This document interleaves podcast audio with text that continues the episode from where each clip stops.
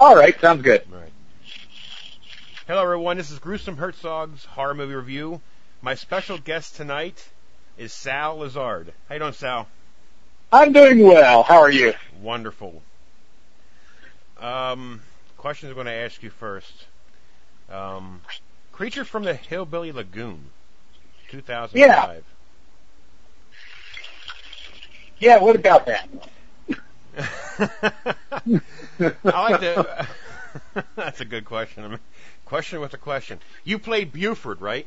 So now, what exactly? Yeah, I was Buford. Uh-huh. Now, now, what what exactly is that about? Uh, Creature from the Hillbilly Lagoon was actually originally entitled Seepage, and um, uh, but it was, uh, I believe, once the distributor bought it, they wanted to rename it because it's coming out at the same time that Creature from the Black Lagoon was Uh, celebrating its 25th year. So they renamed it from Seepage to Creature from the Hillbilly Lagoon. But it, it basically the it's about a um, uh, a barrel. Uh, these guys are dumping toxic waste, and rather than disposing of it correctly, they're just dumping it in the in the in the river.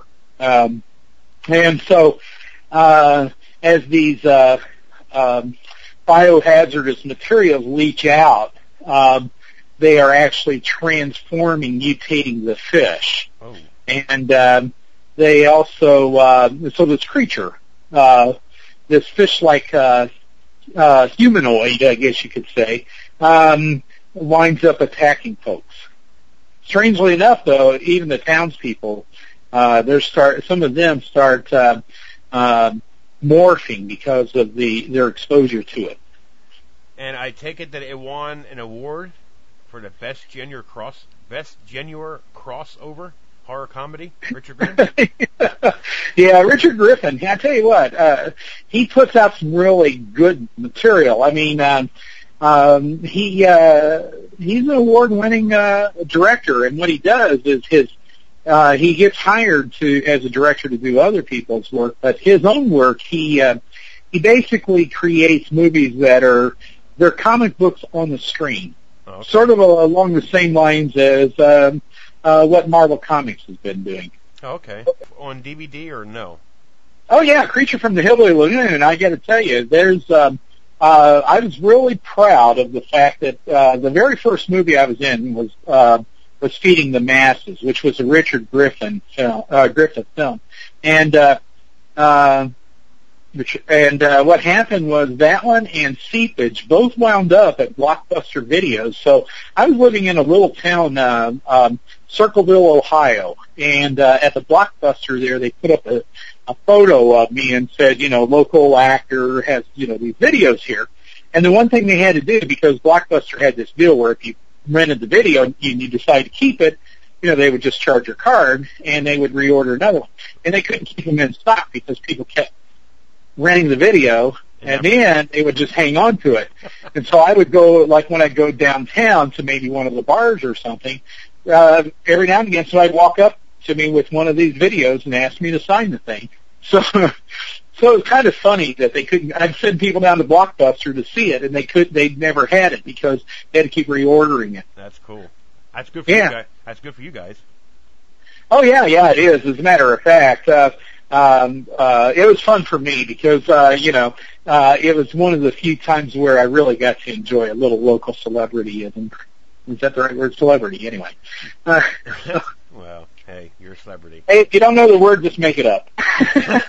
yeah. well, I, I don't really consider myself so much of a celebrity as much as a. That's- I um, yeah, sort sort of a celebrity, a legend in my own mind. I, I um, what happens is, uh, you know, I, I kind of am doing the horror convention circuits, and uh, and uh, but I'm still, you know, for the most part, I'm always amazed because I'm relatively new to this in a manner of speaking, and I haven't been in any.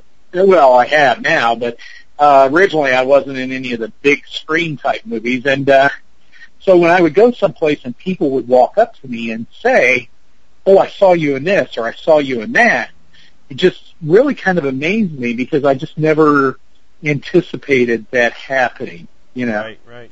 So, yeah, after a while, you, you get your own cult following, basically. As a matter of fact, one of the proudest days that I had was when somebody said to me, check out this blog. And I looked on the blog and there was a, a gal had written an, uh, uh, an entry where she said that she had met me at a, a convention and that she thought I was a nice guy and she was going to make it her job to find every single film I had been in. And, uh, I, I thought that was pretty cool because even I don't have copies of every single film I've been in.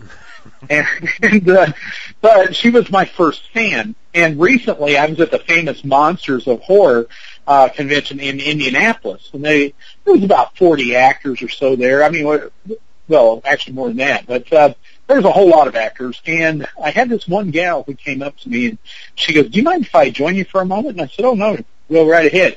This was at the VIP uh, party. Okay. She goes, uh, "I'm a big fan of yours," and I said, "Oh, you are?" And she goes, "Yeah, I've, I've seen your work." And I says, "Oh, great! It's always great to meet another fan." And she goes, "Wait a minute, you already have fans?" And I said, "Oh, sure. You know, I've, I've got a few." And she goes, "Oh, do you have a stalker yet?" And I said, "Not to my knowledge." She goes, "Okay, then I'm a I'm your first official stalker. and was, That's funny. I said, Can you swing by my table and pick up a business card? And she goes, Yeah. I said, Okay, it's got my contact information on there. I don't know how I can make it any easier for you. That's funny. you have that humor. Yes, yes. Now, your next movie, um, Abe's Tomb. Okay. Explain. Tell the people about Abe's Tomb.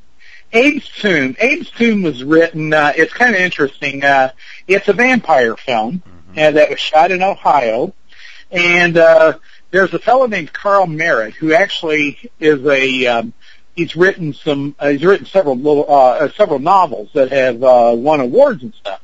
And Carl decided to make a movie, uh, turn one of his film or his books into a movie. So, uh, interestingly enough, though, you know how it is when you're first starting off uh, he was the not only was he the writer and he was the producer, but he also wound up directing it, and uh, he used some of the folks that worked with him to work the camera. And it was a, it was an interesting film. I had a lot of fun on it. Um, there was um, the one thing that was funny is I'm a comedian also, and uh, I can't help it. You know, it's, I'm like a little boy with a big red button. I, if I see that opening, I just have to take it. So Carl, he's trying to shoot this serious movie, and me, I'm kind of wanting to interject a little humor into it. So there's a place in there where like uh, this vampire walks into this barn with other vampires and, and makes this statement about you know they're going to be drinking the blood of man. And uh, I said, now see, now's when you need the little gay guy to jump up and go, yummy, yummy, man in my tummy. and and Carl's like, Sal, I'm trying to make a serious film. And I was behind him, you know, like joking around and stuff. And, and people would start to laugh. And he would say, you know, quit that, quit that. But um, there was a place where in the movie, uh, I don't want to give away a lot, but there was a place where Carl said to me, uh, because of the fact that we were running out of daylight, he goes, why don't you take these folks off and you shoot this scene while I concentrate on this scene over here? So when I went there, I thought the scene was really boring. So what I did was I said, you know what? Since Carl told me to direct this scene, we're to make some changes. So I did this thing, and um, it was a completely different outcome for that particular scene, although it didn't really affect the movie as a whole. But um, I have to say that when I did that, Carl was a little bit upset with me for doing this, but when he screened it at Cinema Wasteland, um, everybody was watching it, and there were people, you know, uh, you could see that they were involved with the film. But um, when they came to this part, people started cheering and clapping. So, and and my good friend Ray Basham was in the film also. As a matter of fact, he was uh, one of the the more the leading characters in the film, and a good friend of Carl's. And uh, Ray told me that every time it went to a film festival, at, at, at that same spot, there was always the same reaction from the crowd. And it kind of, uh, Ray told me it irritated Carl a little bit because he didn't particularly like that. But, you know, and needless to say, Carl's a good guy. It's just that, uh, you know, he and I, I, I just can't, can't help myself. He wanted to write this really serious piece. And obviously with Next Door, um, which is my most recent movie, which I produced, it's a very serious piece also. Now, uh, and I can't think of a single joke that's in there that actually made the film, but we were joking around on the set a lot because I can't help it. People have to laugh. Yeah, that's right. that's right. So, so that's Abe's Tomb. Have you seen it? Not yet. Okay, because you'll see the spot that I'm talking about uh, when you do. I mean, nobody misses it. Everybody who comes up to me uh, and talks about uh, Abe's Tomb tells me, "Oh, I love that spot where you did whatever I did." So notice I'm careful not to give away anything. Okay, I, going to ask you a question now. I always wondered Sure. this. On the movie I Am Legend, okay, Uh-huh. it has Uh-huh. you listed being in it, but it says uncredited. Now, what does that exactly mean? Well, it, it's something that happened. See, I, you know, when uh, uh, there was 1,200 or, uh, extras on the set for the scene where everybody's evacuating uh, New York. Okay. You've seen that movie. Okay, you know where everybody's parking their cars and they're running to try to get on the boat, you know, or the helicopters, I guess it is. Right. And um, what happens, and they've got to go through that screening process. Twelve hundred extras, and um, and so it, this was shot at the base of the Brooklyn Bridge. Now, not everybody can be up front, and one of the things that people said to me was, you know, I hate being way back here in the back. So they kept trying to to every time they would yell reset or something, certain people would try to get up close so that they could make sure they were near Will Smith and maybe get a little FaceTime on the camera. Right. And and and folks said to me, uh, they were saying, you know, aren't you going to try to go up there? And I kept saying, no, somebody's got to be in the back, and this is kind of where I've been told I need to be, so this is where I'm going to stay because you know not everybody can be up front. They've got to be able to just see heads, you know, and, Right. and bodies, and even if you can't make them out. So I stayed back in the back. Now, the other thing that happened was uh, they can't put you in a film unless they've got a release. And for some strange reason, people are try- want to come up and talk to me. It might have something to do with my appearance. I look like a friendly fellow, I suppose. So almost every time they would get ready to yell action, somebody would tap me on the shoulder, be a guy and his wife, or somebody who was out, a couple out for a stroll, and they'd tap me on the shoulder and say, "What's going on here?" And I'd say, "Well, we're in the process of shooting a film." And they'd go, really? That's kind of cool. About that time, they'd yell action, and I'd go running up, just like other people would. And uh, and then as soon as they yelled cut, I'd look, and there was this couple right next to me. In other words, they ran up also. And once they start looking through that footage, if they see people who they don't have releases for, they edit that part out. So while I was at the base of the Brooklyn Bridge with many, with you know another 1,199 actors uh, being extras, what happened was uh, I I was there for six days. Um, I, you can't see me anywhere in the footage, and so uh, since I didn't, oh, and of course they didn't credit those 1,200 extras either. Right. You know, otherwise it'd take forever. So you're uncredited, but you were actually in the film. Oh, And uh, somebody can put you in there, or you can edit the IMDb. It's kind of frowned upon because if all you do is is extra stuff, some people say, well, that really doesn't help your career for people to see all these uncredited. But I know an actress in Boston where if you look at her IMDb, there may be 30 or 40 entries there, but every one of them say uncredited because she's always not, she's always an extra in the movies. okay. And so it does show that you did some work on those sets. It just means that you weren't significant enough to get a name, a named part. okay. So, yep, I was the white-haired guy that looked like Santa, and, and a lot of people wanted to stand near me because they said, if I can pick you out in the crowd, then, you know, I'll know where I'm at. But I never saw me, and I looked at every version I could, and I, somebody told me that there's one particular trailer that if you go real slow frame by frame, you can spot me, right. but I'm not that hung up on it. So, well, I've got the paycheck, or pay stubs. well so, that's good enough for me. the the next film, I guess you played a Santa Claus in the box. Uh, in the box, that's right. You know, that was a fun thing because I got to tell you, the box has been my one of my favorite movies, and it's not just because it's a big screen movie and I'm and I'm obviously noticeable in it, but I was driving from Ohio to uh, uh, to New Hampshire, the Boston area actually, because uh, I would come here to be a Santa each Christmas. And as I'm driving along, my cell phone rings, and a guy says to me, "Hey, you know, they're they're casting for a film in Boston. So you might want to get in on it. And I said, well, what are they looking for? And he said, well, they're looking for uh, men and women, children and adults. They're looking for people who look like they're over 60, and they're also looking for people who have longer hair like the 60s uh, style haircuts. And I said, wow, I fit in quite a few of those categories. and uh, so they said, okay, well, they're holding a call between 10 and 4 p.m. So I set my GPS to the address, and I drove right on into Boston.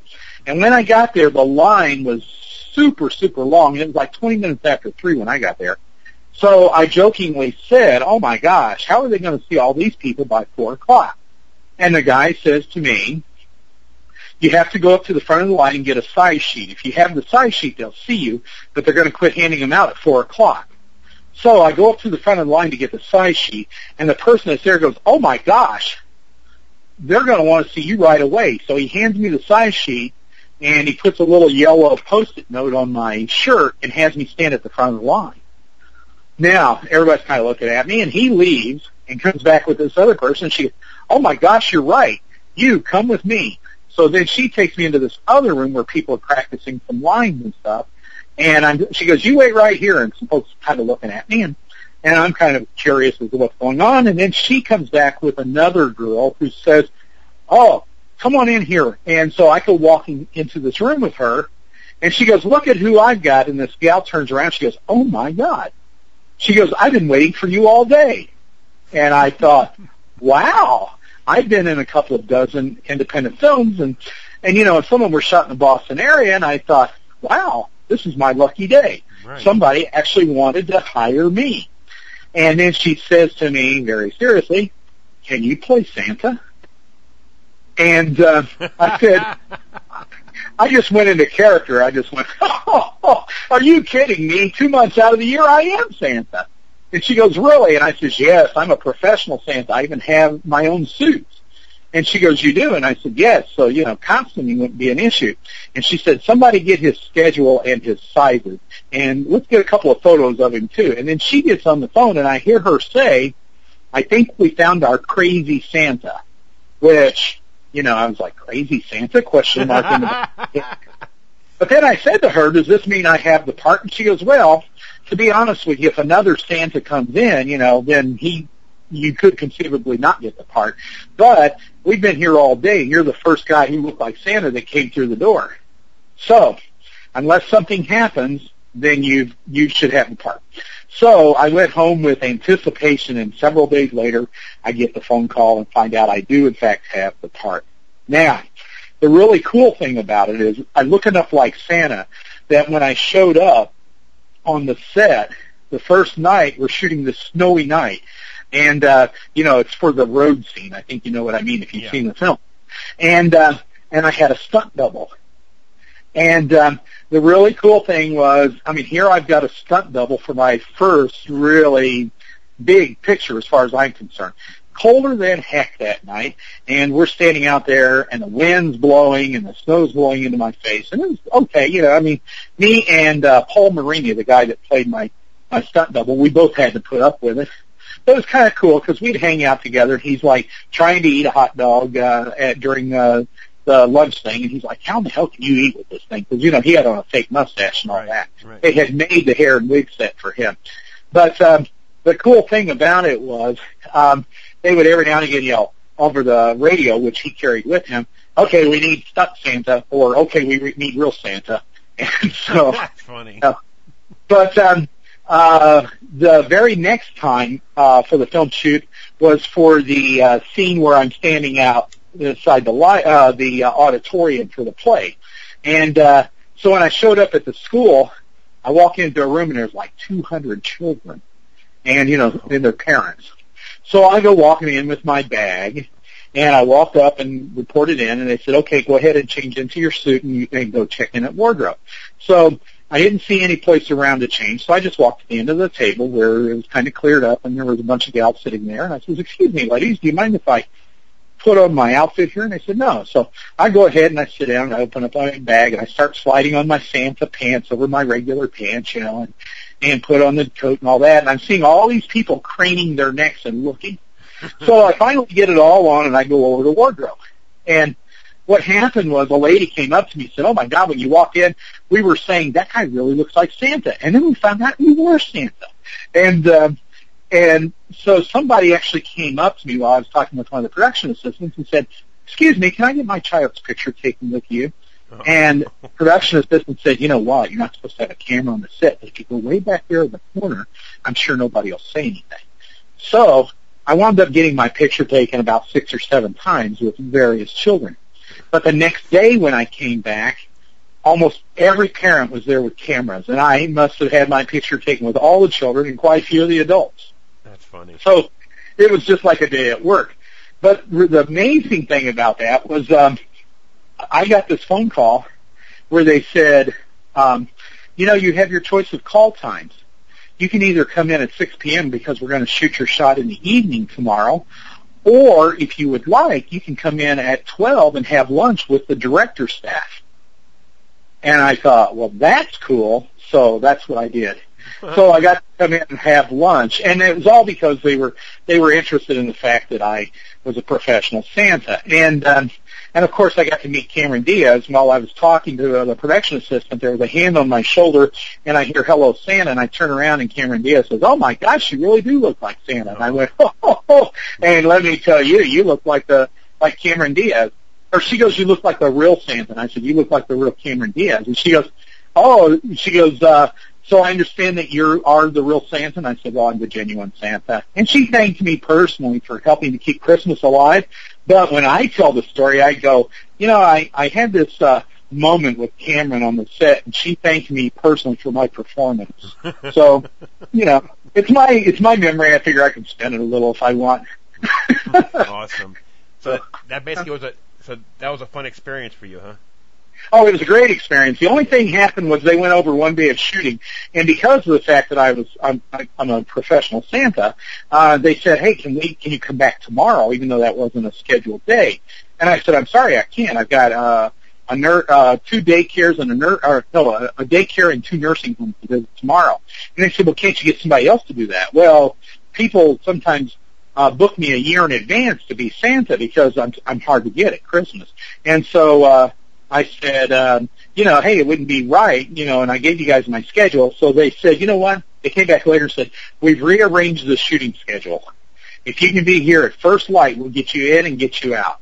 And that was really cool because when I got there and we were shooting in the South Shore area at this little supermarket and the traffic was going real slow, but I climbed in the van with the director's staff and uh, they actually had the police come and escort us up there so that we they could get me in and get me out. That's cool. And uh, yeah, that was cool. They treated me like I was Santa.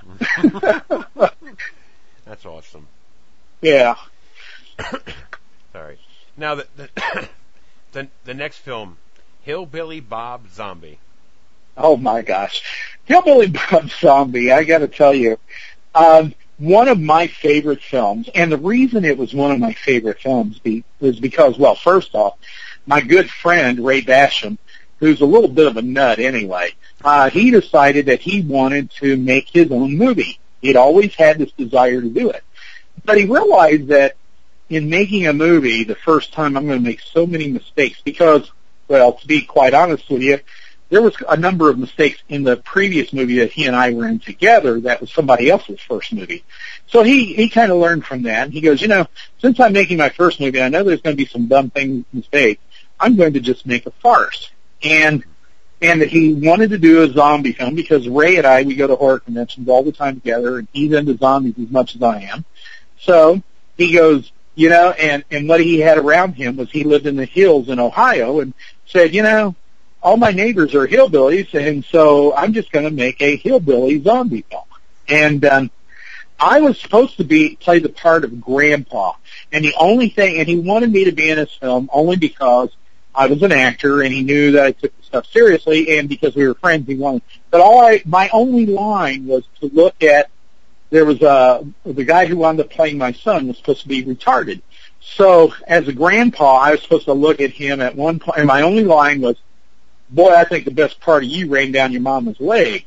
Well, what happened was the guy that he got to play the the father, uh, Hillbilly Bob, was a friend of his who was a hillbilly. but the guy couldn't memorize his lines, and he froze when he got uh, the first time the camera was on him. So Ray comes to me and says, "Hey Sal, you know, um, I've got this problem. What do I do?" And I go, "I don't know, but you know, if you want, I mean, I can, I know the lines, you know." And he goes, "You do?" And I said, "Yeah." And he goes, "Well, then, would you mind being Hillbilly Bob?" And I said, "No, man. If, if you want me to, I'll do it. You know, I'll do whatever it takes." And um, so I wound up playing the dad. Now, the funny thing about Ray is Ray wanted this to be funny, so there were lots of times where I would say, "Hey, you know, we can throw a joke in here." And so what happened was that's how some of the jokes got in there. It's because of my comic background. And one of the reviews said that I had some of the best lines, but that I delivered them well too. So, so that was a good thing. So I wound up inadvertently kind of co-writing some of the uh, the lines and stuff. Uh, but um, uh, you know, it's one of those cases where Ray was very open to suggestion. Now, I will tell you a funny story though. Uh, uh, Ray said, you know, one of the things about it is all my friends are a bunch of hillbillies, so I can get them down, and it shouldn't be any problem. Well, the first time he's going to have a big zombie shoot, Ray has all these guys come down. He brings his pickup truck down to the uh, set that he had built on his land, and he goes, guys, while I get you guys in makeup, he goes, I did bring some beer down for you. There's seven cases iced down in the back of this truck. No. Well, he by the time he got the makeup on the third zombie, uh, what happened was most of them had drank up all the beer and they they left. no way. Yeah, yeah. So here we are, and it's early in the day, and all the zombies have gotten drunk and either staggered off or drove off. You know, and oh, because most of them were his neighbors, so you know. That's funny. Uh, yeah, so after that, he he would hold off on the beer, you know, and, oh. and then I told him I said, and save the bottles and refill them with water. You know, that's the best thing to do. And um, go ahead. Yeah, go ahead. Now, Brenna Roth. Now, tell everybody about the story you told me. Oh, about you know the fact that I slept with Brenna. Yeah. Oh, that was you know that's one of my fun things. Is uh, you know I'm getting a little long in the tooth. I mean I started acting at uh, oh about ten years ago when I was 45 years old, and that's that's kind of up there for a lot of actors. All, uh, but you know one of the fun things about it is, is um, a lot of the sets that I'm on, I get paired up with young girls. Like uh, oh. Uh, I told somebody we were shooting in October one time in Ohio this uh, this zombie film, and it was a combination zombie vampire film. But every time the director would yell "cut," these uh, rather scantily dressed young ladies that were maybe in their early twenties or late teens would run over and hug me because I was so warm. And I said, you know, one of the things I love about being an actor is if any in any other job I'd be a, somehow a pervert, but here I, it's perfectly accepted. Brenna is a is an actor who is um, uh, one of um, of uh, oh she's a uh, Tromette also. You know uh, Lloyd Kaufman uh, has quite a following for his movies, uh, his Tromaville movies, and the gals that um, play sort of the as they're kind of sexy kittens, you know, in a lot of his films. They're they're Tromettes is what they're called. That's the nickname that's given to them. Well, Brenna's a Tromette, and she's been in a number of films where you know, she's uh, well, she's been in some big motion pictures like Spider-Man three, I believe, but she's also quite popular in the horror genre, and she's about half my age. so Ray chose to have her play the wife, and I wound up becoming the husband. So here I am playing the husband of a, of a girl who's about half my age, and we were the two actors that were on the set. Everybody else was, um, you know, neighbors. So uh, while we're there on his set uh, at the end of the shooting day, Ray said, "You know, rather than me taking you guys into town and putting you up in a hotel, and because we want to get an early start filming tomorrow, why don't you guys just stay here?" Well, he had an L-shaped sofa. Brenna wound up sleeping on one end. I wound up sleeping on the other. Our feet were the closest body parts to each other, and there was still probably about two feet between us. And um, but the next morning I woke up and uh, I go to the restroom to do what people normally do when they first wake up, and and I come back and as I'm putting on my boots, Brenna, she rolls over and she says, "Do I smell coffee?" And I said, "Yes." Ray's wife is making coffee, and she goes, "Oh, is Ray up?" And I said, "No, he's sleeping in, but she's going to wake him up at the last possible minute." So she goes, uh, she looked and she noticed that I had this grin on my face. So she goes, what are you grinning about? And I says, well, I just realized that I can tell everybody I slept with Brenna Roth.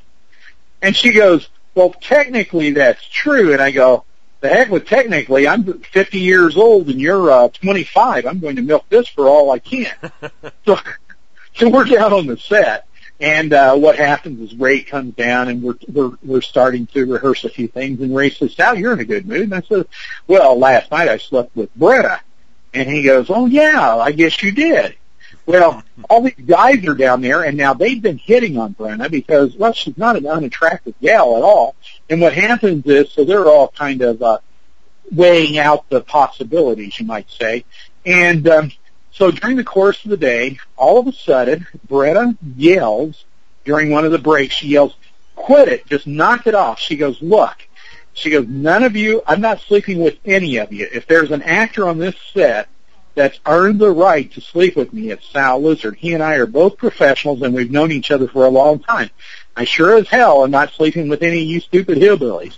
now, what happened was everybody calmed down. It was handled, but I had this idea. So I go back home and on my website at uh, actorsal.com, I maintain a blog. And if you look through the archives, there's an archive that says, I slept with Brenna Rock. And if you pull it up, it shows a picture of Brenna and it, and on there in the article, well, I call it Brenna and I said, Hey Brenna, uh, are you at your computer? She says, sure. I says, check out my website. She goes, Sal, I've checked out your website. It looks good. I said, no, no, no, check out my latest blog entry. So she goes, hold on. Then I hear, oh my God. And I said, I said, do you want me to take it down? And she goes, well, let me read it. I'll call you back. So after a little bit, I get a phone call back from Brenna. She goes, no, you can leave it up. She goes, you know, you explained that we really didn't sleep together and, the, you know, we didn't have sex, but, and you also were talking about the film and all that. And she goes, so, you know, it's a catchy title. And, you know, once people read it, they're going to know what's going on anyway. So I think it's kind of funny. yes. So we left it alone.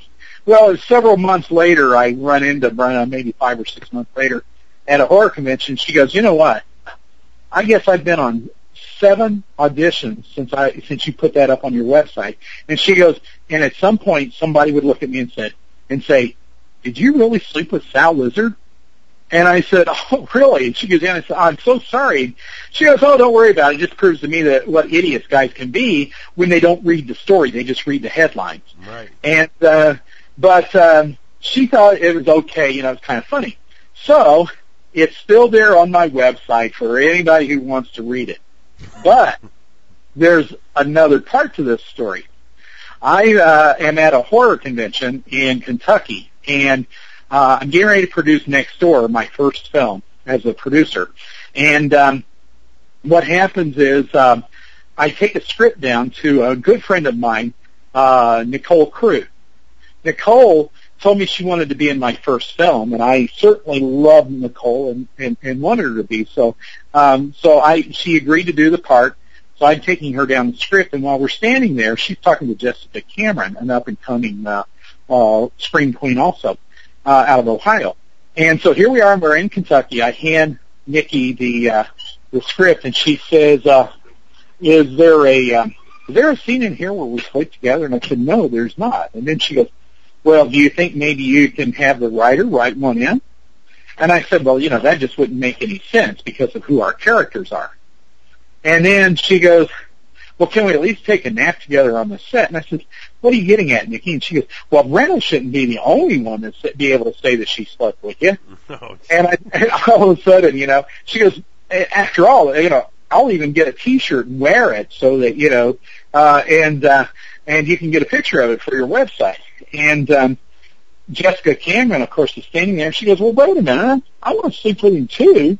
and so uh, you know, of course, I'm like, yeah, right, right. You know, so I walk back to my table where, you know, to sign the autographs and stuff. Uh, and, um, you know, don't think a whole lot about it until later I'm at Cinema Wasteland and I'm with Ray Basham and, uh, Shane Michaels, who's the director on a film that I'm, uh, uh, going to produce, uh, in the spring with him, uh, called Pray to God. But, um, I'm telling them the story and what happens is all of a sudden, Ray goes, well, wait a minute. Do you remember the time that you and I were going up to New York to be an I Am Legend, and you pulled over in the rest area and took a nap? And uh, does that mean I get to wear a T-shirt that says I slept with Sal Lizard also? And I said, I don't think so. And Shane Michaels goes, dude, that would be so funny Oh, if you geez. got, you get the T-shirts and, and, and I'll wear one too. And I said, yeah, the last thing I need is a bunch of guys wearing the sh- T-shirt. And two of the people that work with Shane said, uh, one of them being a gal, Patty, she goes, well, I would wear it. And then her boyfriend Brian goes, yeah, I would too. And so Ray goes, yeah, you get a whole bunch of people wearing these T-shirts and say, I slept with Sal Lizard. And then you can be in front of the crowd with this look on your face like, wait a minute, what's up with this? You know, that type thing. So I said, yeah, okay, fine. And then uh, uh, one of the other people comes over and goes, I think that's a great marketing idea. You should do it. And I said, I'll think about it. Well, then I happened to be uh, in, uh, Indi- in Indianapolis. Well, no, before Indianapolis. I uh, I was on the set, and um, the guy who composed our music, Nigel, he goes, um, he comes up to me and says, Sal, do you have one of our CDs, our latest CD? And I said, no. He goes, would you like one? I said, oh, sure. So he gets it, and he writes inside something inside the cover, and he hands it to his significant other, Allison, who's also in the band with him. And uh, she writes something inside the cover, and then they hand it to me. So I look at it, and I bust out laughing because Nigel had written, Sal, I want to sleep with you. Love Nigel. Oh. And and he goes, yeah, I heard you can get a T-shirt. And uh, but over on the other side, Allison wrote, Nigel, I already have. Love Alice. So uh, yeah, they said, yeah, we heard you. We can get a T-shirt if we uh, if we sleep with you. So we want a T-shirt. Now I don't know how they found out about that, but it, it, I thought it was pretty funny. So then I'm at this uh, famous Monsters of Filmland convention in Indianapolis, and um, a couple of months ago. And what happened was, sure enough, I had about five or six people walk up to my table and say, "Hey, is it true that uh, if I take a nap with you or something, I can get a T-shirt that says I slept with Sal Lizard?" so, oh my god. yeah, so uh, it's something that actually I have a, a couple of friends that are contributing uh, uh, money to help me get T-shirts. So that by Cinema Wasteland, I'll have T-shirts with the Laughing Zombie Productions uh, thing on the back, but on the front of them they'll say I slept with Sal Lizard. And we're gonna see uh, how many of those sell and how many people uh, actually will want their picture taken. Okay, extra So- extra large, Sal. Extra large exercise, okay. Extra large. Yeah. Oh god. Now I know we we were, I don't want to run you up too long, but there's two things that I mentioned. Well, one, and then you mentioned about an, your own movie you're, you're going to produce. But I see that Uh-huh. you, you were a courtroom extra in Mo- Mountain Mafia. That was a, another one of those funny things. A good friend of mine, Cherokee Hall, he um, he wasn't a good friend at the time because I didn't know him, but he kind of, he put out a casting call saying that he was looking for courtroom, uh, I mean for people for his movie Mountain Mafia. I told him I'd like to audition, but he was shooting in Lexington, Kentucky, and I was living in uh, Circle Hill, Ohio. Right. And that was quite a haul. And so uh, when I asked him, you know, about pay, of course, you know, it was an independent film, wasn't really paying anything. So it was not cost effective for me to go down and be in it.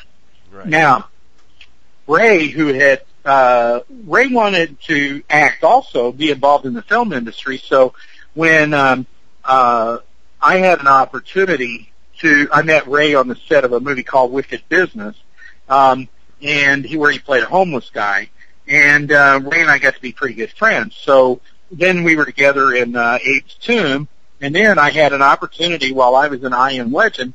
Um, to get Ray on that set, so I did. And then another time I had to come up to Massachusetts to finish up a party scene with Ichabod, and I had asked Ray if he wanted to come up here with me because he'd never been to the Massachusetts, New Hampshire area. And he said, sure. So he wound up being a second camera in Ichabod and playing one of the um, uh, townsfolk at the tavern. So Ray and I, we, we, we had this, uh, this involvement with each other. You know, we're good friends. And so, um, what happened was, um, oh gosh, I lost the question. Oh. what Um, was it? That you were the um. Oh crap! You were the uh, courtroom extra. Oh, the courtroom extra. So what happened was Ray wanted to be involved in more films. So I told him when I saw this thing, um, where they were just looking for extras, he said, I'd like to go down there and be in, uh, in Mountain Mafia. So I called up Cherokee and I says, hey, you know, if you're looking for a couple of extras, I know it doesn't pay anything and I know that, you know, I didn't get cast, but I have a really good friend that needs, wants to be in the film. Would it be alright if I bring him down? And he said, oh sure. So Ray and I went down there and, um, we were courtroom extras.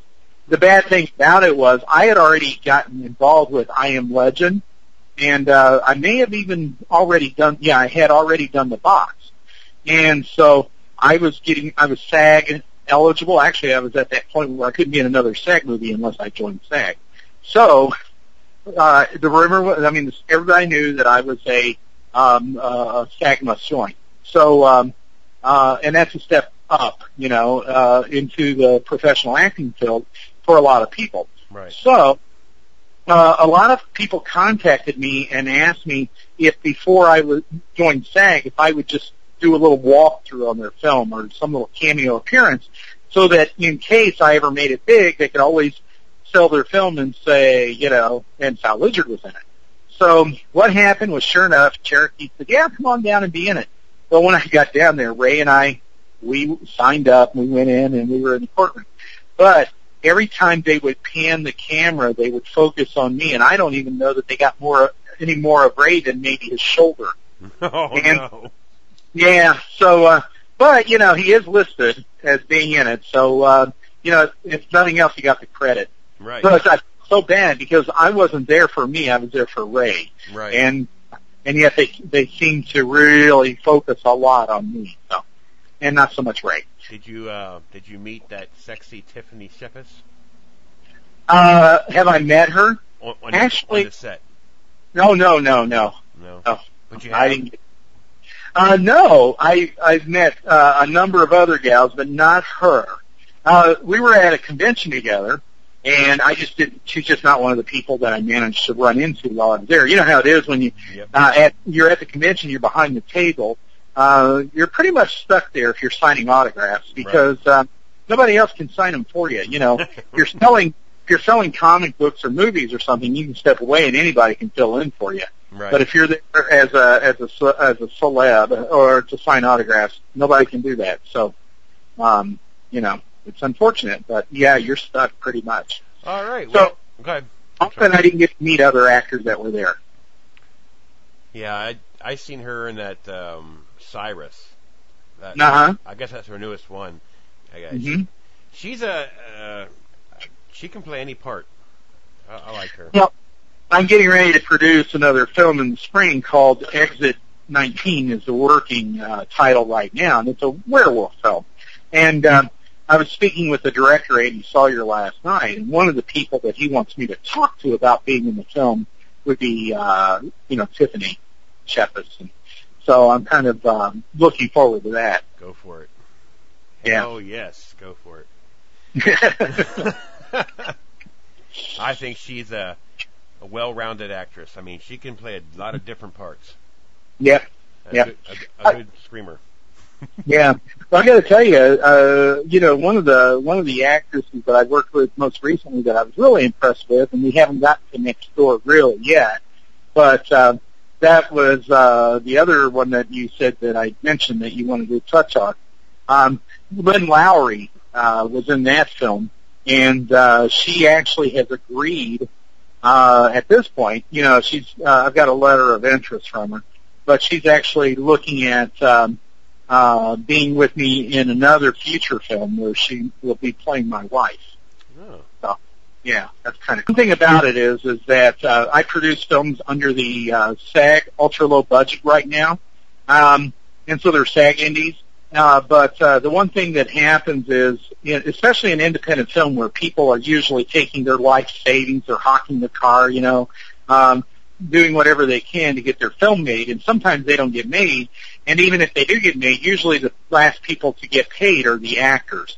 And um, so one of the things that happened was my wife, knowing how much I love uh, acting, she said, "When is this going to quit costing us money and you start making money?" And of course, you know, there is the I'm paying my dues aspect when you first start out. You do a lot of stuff, but after a while, yeah, it gets kind of old. Now, uh, it's not a lie to say that at least in the independent films, if they're going to pay anybody, they're going to pay the girls first. Yep. Uh, and so, you know, what happens is when I was asked to join SAG, a couple of my buddies who I met in independent films, actually on the sets of uh, of uh, Feeding the Masses and um, Creature from the Hillbilly Lagoon, uh, they were both SAG actors in uh, the Boston area, and they told me they said you don't want to join SAG if you can hold out. And I said why? And they both told me the same thing. Well, you won't get any really good parts in films because those go to the big Hollywood names. And um, so the best you can do is work as an extra. Well, I'd already worked as an extra, but I got paid for it. And I said, you know, you get paid to be an extra, right? And he said, right. And I said, well, see, I'm I'm still in the film as an actor, even though I'm a background actor. I said, you know, and and, and that's honest work and I don't have to be in the limelight. I don't have to have the leading roles. So, uh, so I went ahead and joined the Screen Actors Guild. Well, so then all of a sudden I found that I couldn't do any more independent films because SAG actors have to get paid. So I was a little bit bummed out until I found out about SAG Indies, and that for a budget of less than two hundred thousand, you can actually produce a film under the ultra low budget contract. And, you know, and it has some conditions, so I started producing SAG indies. And the thing that is good about it is my films are insured, and I use the payroll companies to make sure that, you know, to SAG insist on this, to make sure that, every, you know, people's pensions and taxes and all that are taken care of 1st Mm-hmm. Yep. And and uh, the insurance, of course, is um, you know in case uh, something happens, and it just makes sense uh, from a business aspect. So uh, and the thing about it is, is I've learned to talk to people, and so one of the things I've been lucky on my first film was it was a small enough budget. I was able to go out and talk to friends at horror conventions, and and friends in Starfleet, and friends, and you know, just who just had known me from other films and things of that nature, and of course family members. And I was able to raise enough money to actually shoot next door. Now, of course, after this, the next two films that I'm looking at are going to have higher budgets, but you know, once I've proven, and especially once I sell the uh, next door and uh, pay back some of the investors, it should make it a lot easier to raise some of the money for the other projects. Right. So, so, um, so that's my thing. Is uh, I, I I started doing these films, and the one thing that I do is the uh, the the um, the uh, motto, I guess, on my films is everyone gets paid. Now, it, granted, there may be some little roles or that where people are, who aren't professional actors, and you know they just want to be extras in a film, and we're only going to use it for a couple hours. They may not get paid. Of course, we feed them, you know, but anybody who puts any serious time into working on the cast or crew um, is going to get a paycheck on, on a film that I produce. And so um, uh, I'm really having a good time, and I'm satisfying the needs of SAG, and it also gives me an opportunity to have a pretty decent part in the film. Excellent. So that brings us to next door. There you go. So that, All right. So you're going to start filming that in April then? Oh uh, no, no, next door. I just got finished. Uh, oh, oh, oh, I'm sorry. that's one that I just got done with, and actually on the night of the 17th, which is, um, well, at this point, uh, it's uh, six nights from now, a week from last night. Um, we're having the premiere um, in uh, Maynard, Massachusetts, and the really great thing about it is the cast and crew, with the exception of Lynn Lowry and Nicole Crew, uh, the cast and crew will be there. Uh, our families will be there, and all uh, and it's local to most of the actors. So, um, you know, a lot of friends and and uh, and coworkers, uh, and like even the guy who works at my post office is going to be there. Mhm. Um, so you know, it's like uh, it's a, a, a going to be an exciting night for me, and I hope the rest of uh, for director Andy Sawyer, and uh, I hope for everyone else. Um, and then after that, we have one more free showing in the town where we shot it, so that the townspeople can see it, since we use so much of their town.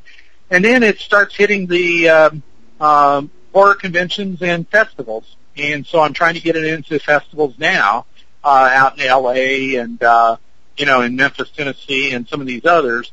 And, um, uh, so we'll see what happens with it. I'm real excited about it. The trailer's online, and we do have a uh, website for it.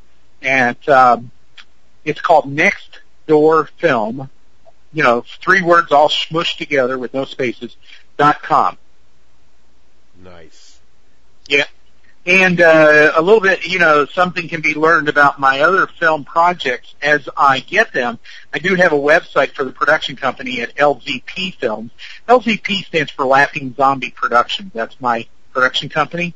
Sweet. And um, so as I get film projects, um, you know, the uh, the artwork and the uh, storyline, and once we've got it registered, uh, I'll go ahead and put that information up there. And uh, you know, uh, right now we uh, on the movie Pray to God, we're in the process of casting, and we've got some pretty good people involved. And because the director wants to keep some of it under wraps, we uh, uh, unless it's already announced on the site, we're not really saying who we've gotten, even though we've gotten a number of really high-profile horror actors. Cool. Yep. Way to go, Sal. Yeah. I hope the Yeah, I feel pretty good about it. I hope the best for you. Well, thank you, thank you. You know, the one thing about it is, is uh, uh, I used to be in the IT business, and uh, you know, with the dot com bubble burst, uh, uh, I, you know, found myself overqualified for a lot of the help desk positions and stuff that were opened up. So I went from making a six-figure income down to uh, making a no-figure income, and uh, and I had to reinvent myself. And my wife, you know, my grandpa used to tell me you should always try to do what you uh, something you love. And um, since I couldn't uh, be involved with a uh, with the IT world anymore, the only other thing I really enjoyed was acting. I mean, I enjoyed sex too, but nobody's gonna pay me for that.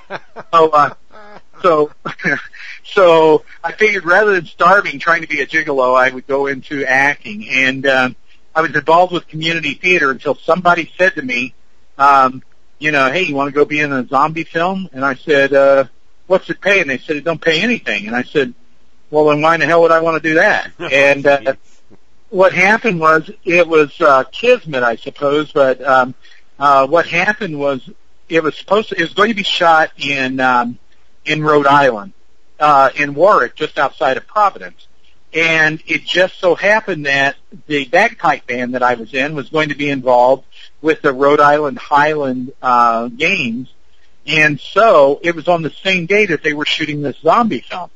So I figured, what the heck? Since I'm going down there anyway, I'd go ahead and do the zombie film. And that's when I was uh, in Richard Griffin's uh, uh, Feeding the Masses, and I was on the set, and I met uh, some Tromette gals um, uh, like Nikki Irene, and um, all of a sudden I found the the magic of movie making w- was really attractive to me, and and I decided that's what I wanted to keep doing. And um, then I was in Richard Griffin's movie, uh, of course, uh, Seepage, which later became Creature from the Hillbilly Lagoon, and by then I was pretty much hooked. And um, so I've been in about three dozen films since then. Uh, some of them I'm quite proud of, some of them not so much. And um, but you know, they all brought me to where I'm at today, and now I feel pretty good because, uh, well, you know, like I said, uh, there's a there's um, there's something to be said about the magic of movie making, and uh, I thought it was kind of it was fun in front of the camera, but I've always had this uh, desire to. Uh, I mean, I, I'm attracted to business and business decisions and making sure things are done right. Right. And so um, I've been on enough films that I've seen things that I, you know, just like everyone else, I said, well, if I was doing it, I would do it this way. And um, and after about three dozen films, I felt like, uh, you know, I I, really want to do this. And uh, fortunately for me, SAG, the Screen Actors Guild, offers conservatories. They call them. It's these um, monthly training programs. They're not very expensive, and uh, but you have to be you have to have your dues paid up, etc. And they started doing some on producing your own films. And so I went to those, and I felt empowered and confident enough. And we we took the shooting schedule to SAG for this particular film, and they said, "Do you think you can shoot all this in nine days?" And I said, "Yes, I do." And they said, "You know, that's an awfully aggressive schedule." But at the end of each shooting day, we were right on schedule. And we actually got all the principal photography shot in nine days. And um, then of course the director picked up a few, you know, pickup shots as he was editing it, and uh, he edited it in one month, and so um, here we are uh, with our, uh, um, you know, uh, our premiere coming up and hitting the festival circuit. The only thing I haven't been able to do that I've been trying to accomplish is just getting the movie listed in the IMDb. First, they said, "Oh, we're not going to list it because." Um, you know, it it isn't finished yet. So we finished it, and then they said, no, we're not going to list it unless it's uh, unless you can tell us uh, where it's going to be shown. Um, it has to be in a festival uh, or some sort of public showing. So I checked their IMDb list, and one of the places that they have listed is Cinema Wasteland, and I am scheduled to show it. It's on the website the 2nd of October. So I contacted them and told them that, and then they said, well, that's not a real official festival that's sanctioned. You know, it's not one of our special uh, festivals. And so, so now, until it's listed in one of the festivals uh, uh, that they recognize, uh, they will not list it. Even though I've got Lynn Lowry and uh, Nicole Crew and and you know, and I've been in a few dozen of uh, these films, and I told them it's finished, the trailer's online, and all this stuff, and they're still saying nope, nope. They're sticking by their guns. Now, I did see where if I go on the now that IMDb is owned by Amazon, if I if I go on to Amazon and create a way where I can distribute the film through Amazon, they'll list it in the IMDb right away. So I think that it's a marketing thing, and it's a shame because you know so many of us depend on the IMDb. I actually depend on it for as a part of the marketing when you go and you uh, you you put, try to put it in film festivals, one of the things they ask you is this is the title in the IMDb, and it's almost like a catch twenty two. No, it's not in the IMDb until I get it in a film festival. So yeah, it's a oh god, IMDb. It, it's it's good to a point, but I don't know. People who, if you haven't noticed, if you see a movie, you know they have that that rating that the rating of the movies, you know, or uh-huh. out of ten. Horror movies, horror movies always get the shittiest end of the stick. Oh yeah. Oh, well, you know, for some reason, people don't consider. It's kind of interesting because, you know, like I said, I'm a professional Santa, and people ask me all the time, you know, what are your favorite movies to do? Now, I would love to do Santa movies. I mean, you know, who doesn't want to be a hero to the children and all that? Right. But what happens is no genre. Oh, and I really love sci-fi. Heck, I'm the president of Starfleet, you know, for at least for another few months. So I love sci-fi. That's one of my favorite genres too. But I, I haven't been able to break into those. I do horror films, and uh, but horror films, you know, the sci-fi conventions, uh, they're not so well supported as they used to be by their fan base, and um, and then, uh, you know, if, you, if you're in a Santa Claus movie and you go to a Santa convention, people aren't going to come up and ask you for your autograph because you look just like the guy next to you. so, uh, right, right. You know, so uh, so what happens is the one the the movie genre that the fans still support quite well is horror, and um, you know, I have people who uh, oh heck, you know, it's one of those cases where it seems like no matter where I go, somebody has seen something I've been in. When I was at the Indiana, um, uh, Indianapolis, uh, uh, convention for, uh, Famous Monsters of Filmland, uh, a gal came up to me and, you know, and as I told you, she was, she said she wanted to be my, my first stalker. But the thing is, is she lives out in Colorado and she told me, she goes, you know, I've seen some of your work and, and, you know, and I really enjoy your films. And of course, I've got uh, Lisa, the gal up in Canada, or not Canada, Michigan, who was the one who blogged on the website that she was going to try to get a copy of every film. I actually sent her a few of my films and and signed them, you know, and said, after all, you're my first proclaimed fan, so here, have a couple of my movies. And I got an email back from her today telling me how much she enjoyed the movie and how she's still looking for uh, as many as she can find. That's awesome. Yeah, so you know, uh, but uh, yeah, if I, I seem to have uh, the respect and the regard of many of my peers, and it's such a small world. I mean, uh, when Lynn Lowry was here last, and of course she lives out in L.A., she and I were talking, and she was talking to me about a script that she had uh, written that uh, she had a, a professional script writer write for her, And I said, really? She goes, yeah. She goes, uh, I don't know if you know him or not, but his name's Richard Griffin. And I said, really? Richard Griffin from uh, Connecticut? And she goes, yeah. And I said, oh yeah, he's a, he was in the he's the director producer of my first two films. So you know, it's a small world It after is. all. It is. And it's kind of cool now that I, I I can't leave my cell phone laying around because you know I've got actors and actresses' phone numbers in there, uh, and you know I have their home numbers and their cell phone numbers, so I have to guard it with my life. But uh, you know, I mean, it's kind of cool to be able to say to folks, "Oh yeah, uh, let me call her up and see if she's interested." Right, right, right. Well, yeah. Yep. I know the feeling, though, Sal. Say what? I know the feeling. I got some numbers on my phone that I have to I guard. I. Yeah, yeah, yeah. It's uh, you know, it's like, oh man, I, I, I my phone is hardly ever very far from me, Yeah. and uh, certainly if I'm anywhere other than the, in my house, it's in my pocket. So, I know the feeling. yep. All right, Sal. I appreciate you coming on. Well, you know, I certainly appreciate your taking the time to listen to me.